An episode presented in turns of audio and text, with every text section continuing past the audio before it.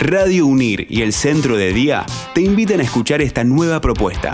Música, información sobre discapacidad, derechos e inclusión. Nuestros chicos toman la radio. Radio Unir, construyendo puentes.